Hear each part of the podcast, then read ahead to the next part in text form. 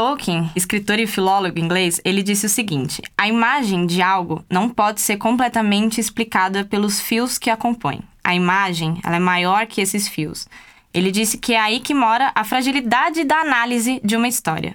Porque a análise fala muito sobre coisas que ocorrem nas histórias e fala pouco sobre o seu efeito em um determinado povo, em um determinado tempo. Tendo dito isso, porque eu gosto de começar o episódio fingindo que eu sou cult, eu vou analisar a história sim, tá? O Tolkien que me desculpe, mas por que, que eu quis começar citando esse pensamento dele?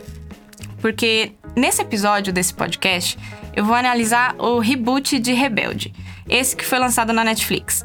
Eu vou comentar sobre cada referência que eu percebi, sobre detalhes do roteiro e do casting que me chamaram a atenção. E eu faço isso tranquilamente, sem medo de julgamento do Tolkien, por quê? Primeiro, porque ele tá morto, né? Morreu em 1973. E segundo, porque eu vou sim me preocupar em falar sobre o efeito de rebelde em um determinado povo em um determinado tempo. Por povo, eu quero dizer o fandom, né? Que na minha época não tinha esse nome, era só fã mesmo. A gente era, sei lá, geração rebelde, RBD maníaco, sei lá.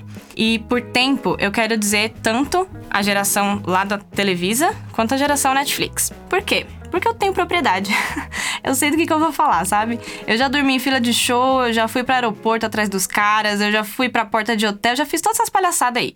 Eu passei a infância e a adolescência inteira decorando fala e movimento de Anaim, DVD, sabe? Serviu para alguma coisa na minha vida? Acho que não, mas o que importa é que eu fui feliz. Então, no meu direito de vir aqui cagar regra, e vocês também estão no seu direito de ouvir, ir lá no meu Instagram ou Twitter me mandar mensagem falando o que achou, arroba, underline, dona da lua, mas pega leve, tá? Porque eu sou sentimental. Ah, e assim, vai ter spoiler, tá?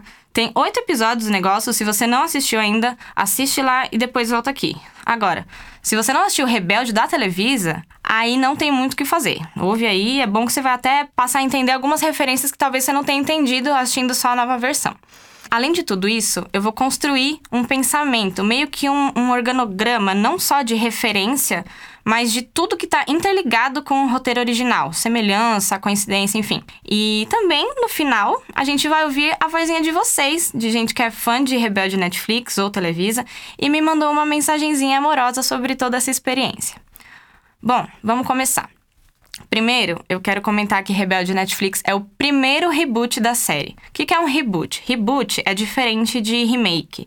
O reboot é pegar uma produção e voltar com ela em modo de franquia desse mesmo universo, só que em outro tempo, com outro elenco. É o que acontece com Rebelde Netflix. É o mesmo Elite Way School que a gente conheceu lá em 2005 no SBT, só que os anos se passaram. A gente tem novos personagens, novas tramas, novos looks, novas músicas. O Rebelde da Televisa, o Rebelde México, já não é o original a gente, que é fã, grita e esperneia que é o único possível, mas não haveria o nosso Rebelde sem o Rebelde Way, que foi criado pela Cris Morena e passou na Argentina, lá em 2002. Inclusive, a Cris Morena, além de Rebelde, ela criou Chiquititas, Floribela, Quase Anjos, entre uns outros títulos aí, mas acho que foram esses aí que eu, que eu falei que vieram para o Brasil. Enfim, depois de Rebelde Way vieram outras versões, a do México, a da Índia, a de Portugal, Chile e também uma brasileira que a gente conhece, né? Sofia Abraão. Só que assim, todas essas foram um remake do Rebelde Way e nenhuma alcançou tanto sucesso quanto a versão mexicana, nem a própria Argentina, né, que é a original. Por isso, a Netflix escolheu fazer um reboot da versão mexicana. E em uma das primeiras cenas, a gente já vê a Pilar Gandia, maravilhosa, personagem feita pela Carla Carla Cossio, Carla Cossio, não sei como fala. No Rebelde Televisa, né, anos atrás, a Pilar estudava no Elite Way School porque ela era filha do diretor. E a gente sabe que esse fato fazia a Pilar ser extremamente amargurada, meio escanteada ali pela galera. E eu achei incrível que eles respeitaram isso e deram sequência a isso 18 anos depois em Rebelde Netflix, sabe? Hoje, a Pilar é mãe da Hannah, que é cantora e sonha entrar no Elite Way. Por quê? Porque aparentemente, ao passar dos anos, o Elite Way virou referência em aulas de música, porque ninguém mais, ninguém menos que o RBD estudou lá, né? Então a Jana tá super ansiosa, querendo entrar na escola para ser reconhecida como uma cantora séria. E a Pilar trata o Elite Way de um jeito que eu imagino que a Pilar trataria mesmo. Com desdém, sabe? Com certo rancor, com uma amargura, típica da Pilar quando fala do Elite Way School. A Pilar fala que a Hannah vai odiar estudar lá porque é o que ela tem como referência, né? A história dela que ela tem como referência. Só que a Hannah logo mete um, pô, mãe, você só odiava a escola porque você era filha do diretor. E a Pilar fica lá com aquela cara de cu dela. Inclusive, Outra referência que é, a personagem da Pilar entrega é com a seita. Porque enquanto a, enquanto a Hannah tá ali na série toda empenhada em desmascarar a seita, é até lembrado que a mãe dela, por sua vez, fez parte da seita lá atrás. É muito legal ver como cada personagem atual se interliga com não apenas um personagem de antes, mas com vários, em vários aspectos. A Hannah, por exemplo, não é segredo para ninguém que ela é meio Mia Colucci, riquinha, loira, franjinha, etc. Só que ela é filha da Pilar. Ela curte uns planos malucos ali, né? Descobrir quem é quem. Igual a mãe dela fazia. Era a mesma coisa. A Pilar também era meio detetive, fofoqueira, sabe? Enfim, doidas, né? E tem muitos personagens que têm aspectos e vivem histórias que fazem link, de novo, não só com um personagem da era antiga, mas com vários. E eu achei isso de verdade genial, assim, mind-blowing, como diria a MJ. Por exemplo, vamos lá, o Esteban. E eu não tô falando do velho da Fresna. Majoritariamente, o Esteban lembra quem? O Miguel. Caria do interior, foi até chamado de caipira pelo Luke, eu acho. Até gritei nessa parte.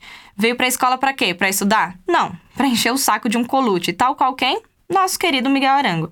Só que o Esteban, por sua vez, veio atrás da mãe, que abandonou ele. Daí ele descobre que ela é uma cantora, vai até ela, vê ela cantar, fala com ela. Antes de assumir o B.O., ela tenta meter um: Ah, você tá me confundindo. E quem fez parecido? Marina Cáceres, vocês lembram? A mãe de Mia Colucci. Lá, quando a Mia descobriu que, tá, que a mãe dela estava viva, depois de uma vida inteira achando que a mulher estava morta, gente, na verdade a mulher só tinha ido comprar cigarro também, igual a mãe do Esteban. Daí a Mia foi atrás dela, um chororô só, daí descobriu que a mulher trabalhava em uma banda, era Futura e Sus Amantes. E daí, enfim, a novela já estava acabando aí, não teve muito mais dessa história, mas existe essa semelhança aí. Outra coisa que eu achei incrível foi o desenvolver do personagem Dixon Baby. Cara, a primeira cena que ele aparece, ele tá chegando no Elite Way e é basicamente a cena de um maluco de cabelo colorido, loiro, né? Querendo que a mãe deixe ele longe da escola, sim, parou o carro longe pra galera não ver ele chegando com os pais, enquanto a mãe dele corre atrás dele, toda perua, querendo, né, receber ali carinho, amor do filho. Cara, eu juro que eu tava só esperando esperando ela falar Juanito, porque referência total ao Giovanni, que chegou no Elite Way com vergonha dos pais, porque eles eram novos, ricos, meio cafonas. E o Giovanni, né, era todo complexado, querendo mostrar que tinha grana. Até entrou pra seita um, um tempo ali para ser mais aceito. Só que no final das contas, né, o Dixon, por sua vez, não tá com vergonha da mãe igual a Giovanni. Na verdade, é o contrário. O Dixon quer esconder que ele é rico. Ele paga de yo, eu sou das ruas, eu sou de las calles. E finge que é né, um colombiano pobrecito para ser respeitado no som que ele faz. Daí, vamos lá. O Luca. que dizer do Luca, né, gente? Um príncipezinho. Ele é um colute, ele é um fanservice ali, ó, personificado. O Luca me lembra dois personagens de uma vez. Por quê? Logo que ele aparece, mostra ele falando com aquele querido do pai dele sobre como o cara aparece uma vez no ano só. E de cara eu já pensei, porra, é um colute mesmo, né? Logo no começo de Rebelde, a Mia tem seu primeiro grande momento com esse, né, com esse dramalhão todo com o pai, porque o Franco também, o Franco Colucci, que é o pai dela, também só trabalha. A menina implora presença dele e, e só cola o motorista nas apresentações da menina. Coitada, né, gente? Imagina, você vai se apresentar na escola, quem vai assistir é teu motorista. É isso, né? É mal de Colucci ser um cuzão. A diferença é que o Franco tem todo um caminho aí de redenção, ele aprende junto com a Mia a melhorar a relação deles. Ele é distante também porque ele é cheio de trauma, porque a Marina abandonou ele e a Mia e tal. E ele também odeia essa história de música e banda, igual o Marcelo, Marcelo, né, que é pai do Luca, que quer que o Luca faça administração.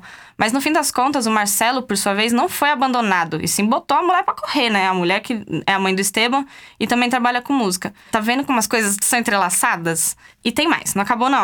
Olha a complexidade do Lucas. O pai dele, ao que pareceu, faz parte do conselho escolar. E é um dos grandes nomes lá dentro do conselho. Manda e desmanda até na Celina, que é a diretora. E quem era membro fodelão do conselho escolar? Isso mesmo, Leão Bustamante pai de Diego Bustamante.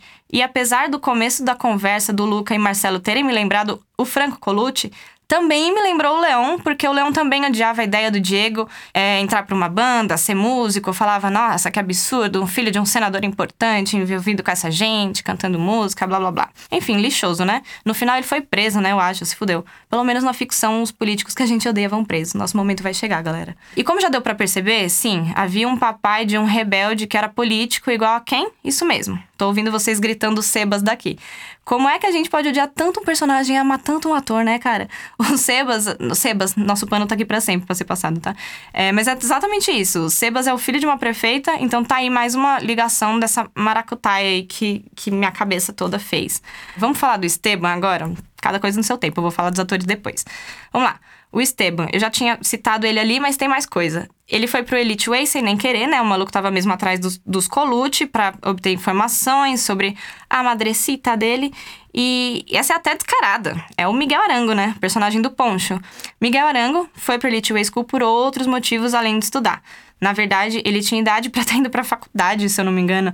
Que errado isso, né, inclusive. Mas ele descobriu para onde ia a Mia Colucci e foi lá atrás dela, tal qual Esteban foi atrás do Luca. Só que o Miguel era bem mais hardcore. Ele queria vingança mesmo, ele odiava os Colucci, porque ele acreditava que o Franco tinha sido pilantra com o pai dele, é, que o pai dele tinha trabalhado para a empresa do, dos Colucci, e isso resultou na morte do pai do Miguel. Daí o maluco tinha sangue nos olhos mesmo, assim. Ó. Ele, inclusive, teve uma cena que ele já ameaçou jogar a meia do penhasco e os caralho. Luísa Sonza, corre aqui. É, pois é, o buraco ali era mais embaixo, mas no final das contas tudo se resolveu. Quem tinha fudido com o pai do Miguel não tinha sido Franco, e sim o irmão dele, né? Não o Marcelo, o Carlo Colucci, que tinha fraudado umas paradas ali na, na filial de Monte Rei, da onde era o Miguel. O Carlo roubou essa grana do pai do Miguel e acabou é, resultando na depressão e no suicídio do pai do Miguel. Pesado, né? Por isso que o Miguel meteu o louco. Mas no fim acabou se apaixonando pela Mia. Oh, quem diria, né? Uma drama, um drama numa novela mexicana. É, vamos lá, que falta falar de mais gente. A Andy.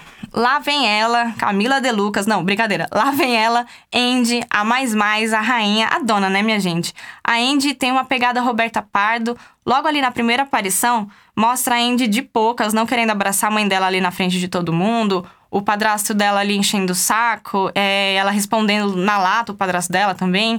Roberta Pardo, né, galera? Se você vê a cena que a Roberta chega na escola, é quase a mesma coisa. A diferença é que um tem a alma rei e no outro tem um padrasto chato. E o que eu achei legal é que a Andy tem essa semelhança aí com o Rebelde Televisa, mas só também. Eu não encontrei muito mais coisa que eu pudesse falar, ah, olha aí. É... E eu achei isso legal. Eu achei que trouxe uma discussão só dela, muito atual, muito importante. Essa personagem foi construída e desenvolvida com mais liberdade, tem algumas situações bem particulares e assim, ela entregou minha personagem favorita, sabe? Os melhores looks, a melhor vibe, as melhores falas. Eu gostei que a Andy e a Celine, né, que é a atriz que faz a Andy, passam a mesma vibe gay maconheira. Não, não sei se a Celine é lésbica também, mas isso não importa, vocês entenderam o que eu quis dizer. Então, a personagem caiu direitinho no colo dela. Parece que só podia ser ela fazendo a Andy ali mesmo. E eu ia falar da Emília agora, mas eu vou falar da MJ primeiro. MJ Lupita, né, gente? Direto do culto pro Elite Way School e no final pega Deus e o mundo. De santa só tem o nome. Literalmente, as duas têm nome de santa. Guadalupe e Maria José. A Lupita também veio da igreja, também é toda fofinha, toda sentimental. Chegou no Elite Way, beijou Nico, beijou Santos. E, cara, fofa a MJ, né? Toda fanzinha, usando estrelinha da, na testa. Se fosse eu, arrancava a mão da Emília. Falava, eu vou usar minha estrela sim, Helen não. Outra coisa que eu gritei quando eu assisti foi ela querendo botar biquíni nas meninas, perguntando se no México neva. Ai, maravilhosa! Para quem não entendeu, o clipe original de Salva-me foi gravado no Canadá, no meio da neve. E tem um ensaio fotográfico dessa, dessa época aí que eles foram pro Canadá, onde a Dulce e a Maite e a Anaí estão de biquíni no meio da neve. Pois é, né? Anos 2000. Bom, a Emília. Vou fazer até uma pausa, que ela merece. Caras, a galera que produziu essa parada, sério, sabia muito o que tava fazendo. Eles sabem que o Brasil representa na questão ser fã, né? Falo com propriedade. Eu vi com meus próprios olhos o que a gente é capaz de fazer na fúria do fanatismo. Não só vi como fiz com minhas próprias mãos. Eu vou contar uma história rápida. Daqui a pouco eu já volto a falar da lenda. O ano era 2008. Eu tinha 15 anos, eu acho. E eu e minha grande amiga Stephanie, Stephanie Fittipaldi, a gente ia junto ao que seria nosso último show da RBD, porque era Tour de la Deus, Turnê do Adeus. Sim, o RBD tinha anunciado o fim e a gente tava lá. Pois bem, abriram seus portões. Eu e Stephanie, a gente correu run for your life, sabe? A gente correu muito para conseguir chegar lá na frente e pegar um lugar bom. A gente chegou lá, num lugar mais ou menos, mas a gente reparou que tinha um espaço mais para frente e tava sem cadeira, porque era um lugar que tinha umas cadeiras, né? E a gente tinha que ficar nas cadeiras. E as cadeiras que a gente conseguiu tava um pouquinho mais para trás e lá na frente aquele espaço vazio. Só que as cadeiras não davam para mudar porque elas estavam presas entre si com aquele, sabe aquele negócio de plástico forte, acho que é enforca gato que chamam. Odeio esse nome inclusive, mas enfim. É, pois bem, Esse negócio ele é feito para não soltar de jeito nenhum, né? Pois eu e Stephanie, a gente conseguiu. A gente puxou aquele negócio com toda a força do mundo e a gente soltou duas cadeiras e colocou as, as cadeiras lá pra frente. Gente, se vocês verem o meu tamanho hoje, assim, eu sou a Polly Pocket. Imagina há 14 anos atrás. Mas com a força da obsessão, a gente soltou aquilo na mão.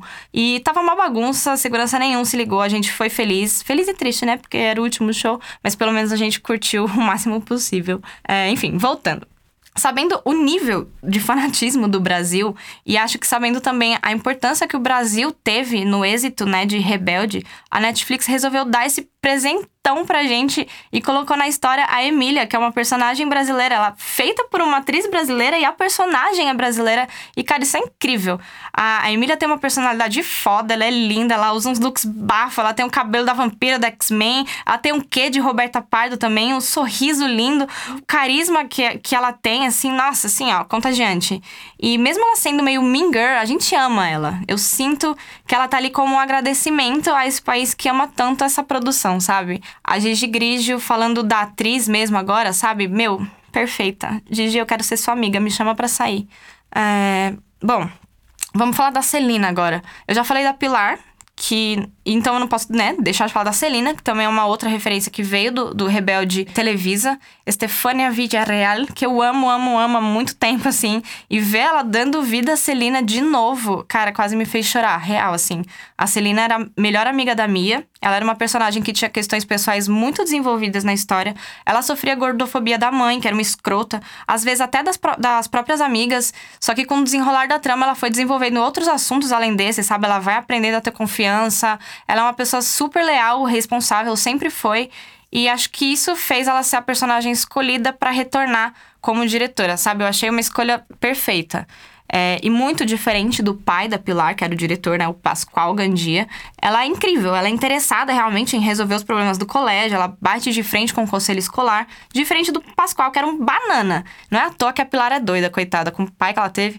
Bom, já falei demais, né? E tem, tem mais ainda. Mas agora eu vou parar de falar dos personagens em si e vou falar de algumas questões. Vamos lá. O Elite Way School. Não consigo falar eus ainda. Para mim é Elite Way. Sorry, Hannah, eu sou cringe igual sua mãe. A questão das gays, né? Parece aquele meme, finalmente histórias de, de gays trambiqueiras. Ninguém aguenta mais história de gay sofrendo. Pois bem, o Luca. Foi falado que o Luca é gay, é, mas isso nem foi a questão principal, sabe? O principal foi ele sendo um filho da putinha mesmo, sendo um escrotinho, sendo mauricinho.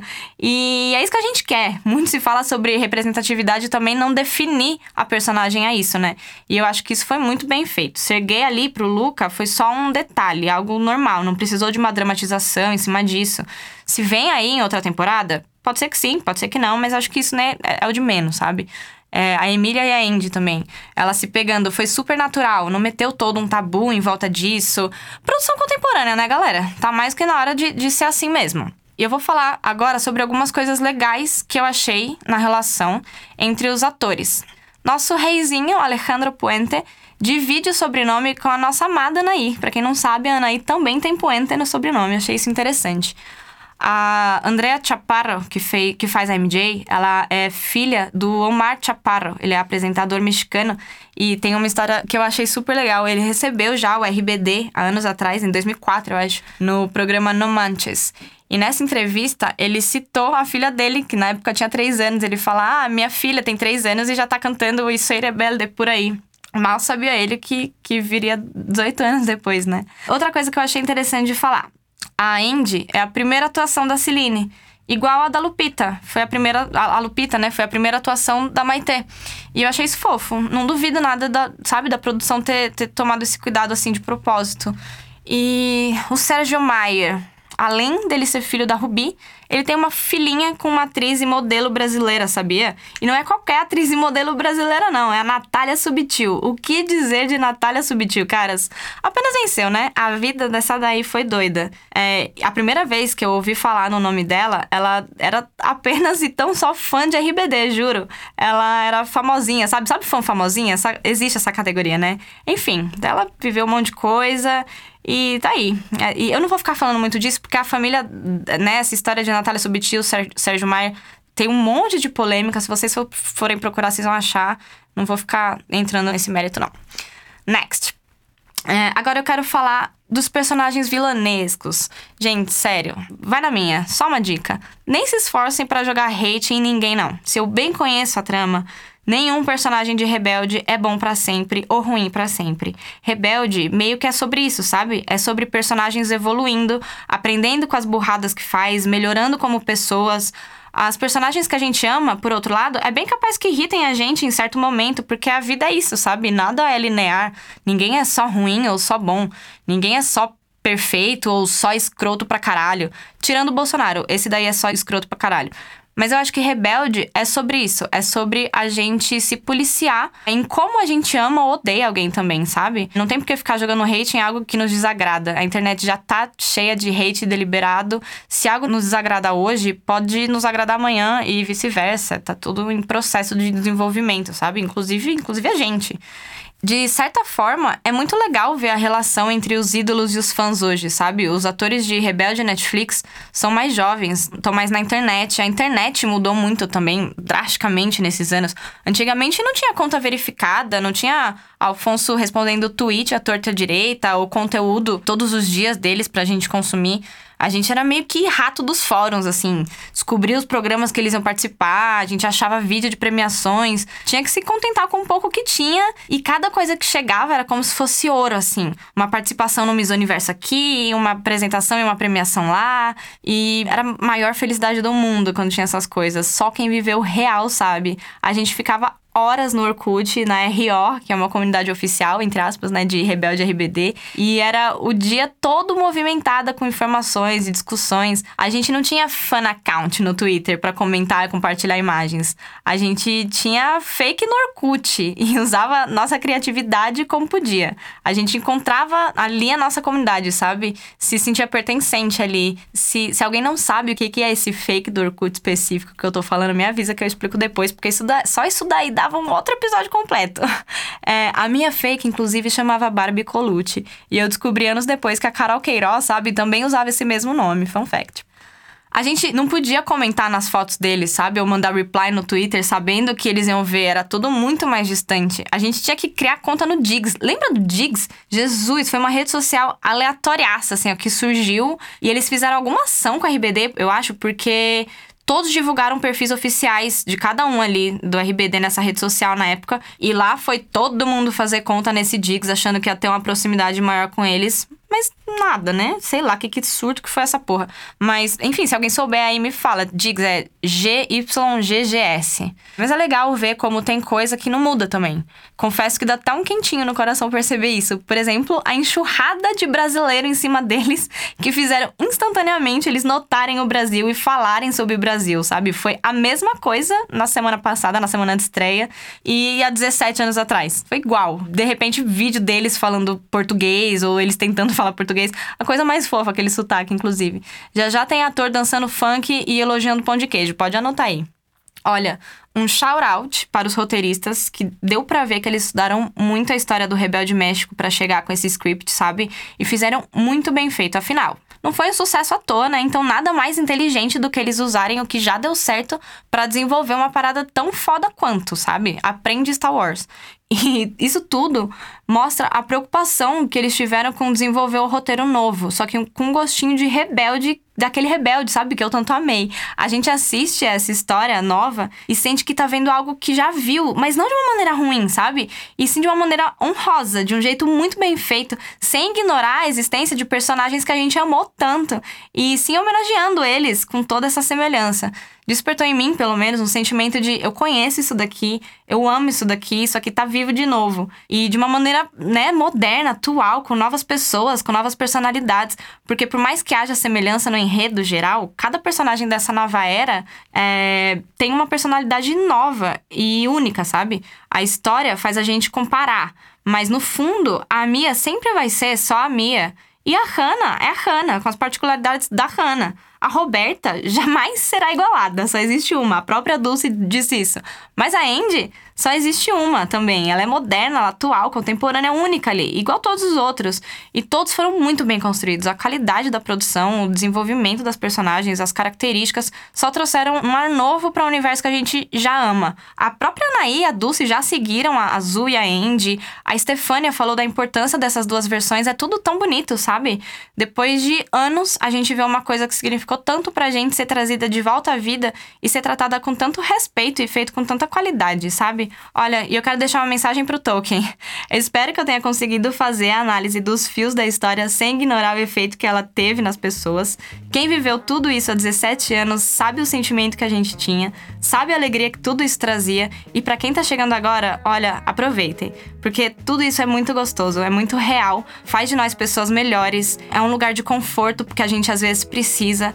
Muita coisa eu vivi e aprendi com Rebelde e eu tô aqui no alto dos meus 28 anos para falar que não foi só uma fase, foi mágico. Rebelde Netflix, olha, 10-10. Meu nome é Carol e sou fã de Rebelde desde 2005. É, eu sempre fui um pouco radifã com ciúmes de tudo que lançavam com esse nome porque não queria nada roubando o brilho do meu Rebelde. Mas a Lilian me convenceu a dar uma chance para esse reboot da Netflix e tô amando como eles souberam colocar vários gatilhos nostálgicos para os fãs de 17 anos atrás. Por exemplo, eles colocaram o Luca Colucci com um celular de flip igual a Mia Colucci usava, o V3 Pink dela. Então, assim, foi tudo para mim. Acho que tem um potencial absurdo absurdo, tanto para os fãs antigos quanto para os novos. E eu já me sinto prontíssima para usar botsai e fazer uma mecha loira na minha franja com quase 30 anos de novo. Oi, eu sou a Marina e eu sou fã da RBD desde que eu tinha 9 anos de idade. Acabei de assistir a RBD Netflix e confesso que eu tava com bastante medo deles tirarem toda aquela memória afetiva que eu tinha em relação à novela. E fiquei muito surpresa porque foi uma novela que marcou muito a minha vida, né? E agora a série ficou muito boa. Eu adorei que eles trouxeram a Seita de volta. Eles trouxeram é, a Celina, a Pilar ali. Deu um toquinho bem especial. Além de a gente ter também uma brasileira ali como uma das principais, né? Ali do enredo, que eu acho que ela é mais ou menos uma Vic, né, da nossa época. E é isso. Oi, meu nome é Vinícius, eu sou de São Paulo, sou fã desde 2005 e acabo de assistir a nova versão, né? Eu creio que tenha sido genial por parte do Netflix apostar nos covers das músicas, né? Ter feito uma referência à história que nós vivemos entre 2004 e 2005 até o fim do RBD, né? Porque não deixa de ser um convite para nós que vivemos a primeira geração uh, reviver e não deixa de ser um convite também para essa nova geração conhecer a história que vivemos, a referência que se teve para a série. Então achei bem legal, bem legal.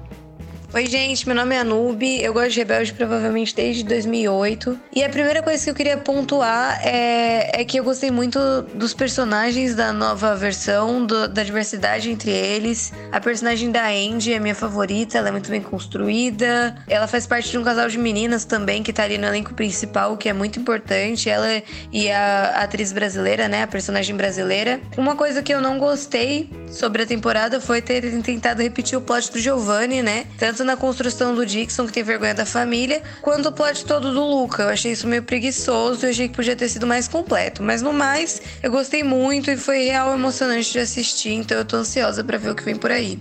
Oi, meu nome é Emily, sou uma novata no fandom de Rebelde, na verdade. Comecei a acompanhar pelo Twitter, já todo mundo tava comentando, decidi ver como era.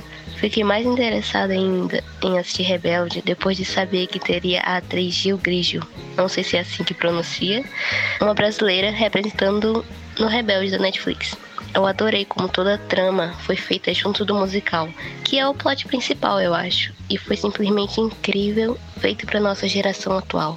Oi, eu sou a Gabi, fã de Rebelde desde 2005 e eu acho que o que mais me emocionou que me deixou mais empolgada foram todos os easter eggs espalhados pela série da Netflix de Rebelde mexicano, né? E que as histórias te trazem muitas lembranças dos personagens. Você consegue identificar as histórias baseadas nas que eram de Rebelde. Por mais que tenham falado que é uma nova versão, não é um remake, realmente não é um remake.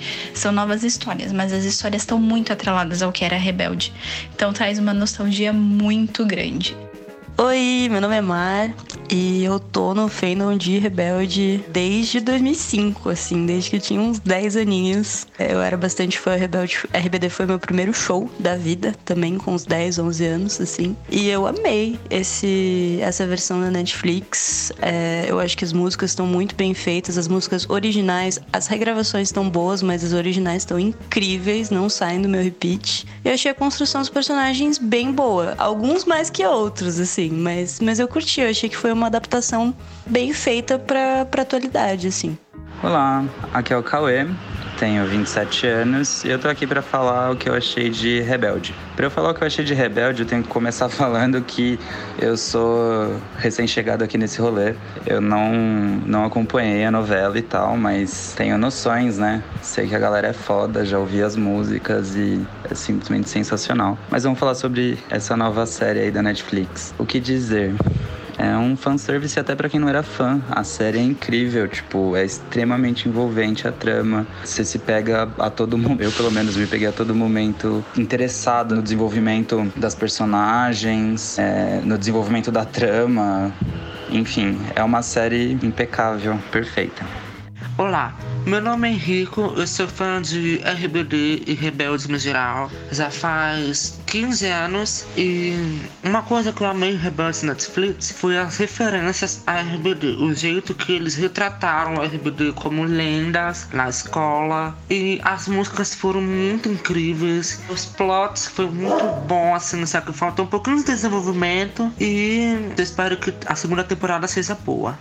Meu nome é Júlia, dá pra dizer que eu sou fã de Rebelde desde 2005, porque eu comecei a assistir pela segunda temporada, mas depois peguei os capítulos da primeira para assistir, né?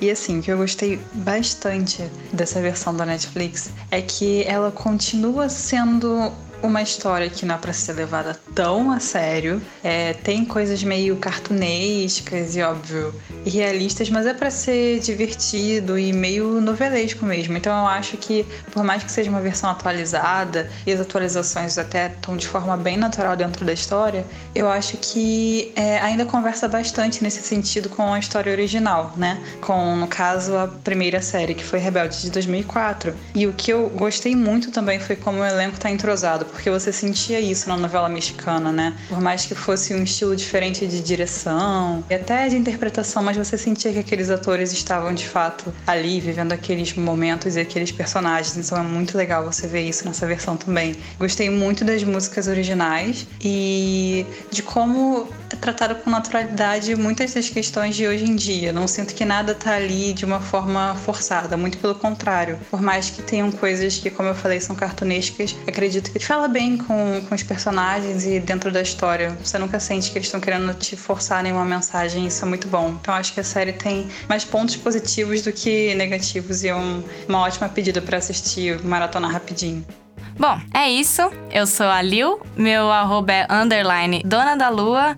Me segue lá, fala se você gostou desse episódio. E eu queria também mandar um agradecimento super especial para os meus manos da Dark Fuzzy Studio, que são meus brothers que estão aqui fazendo toda essa gravação, edição, toda a parte do áudio. Grave seu podcast com eles, ouça a música, os caras são bons pra caramba. Dark Fuzzy Studio.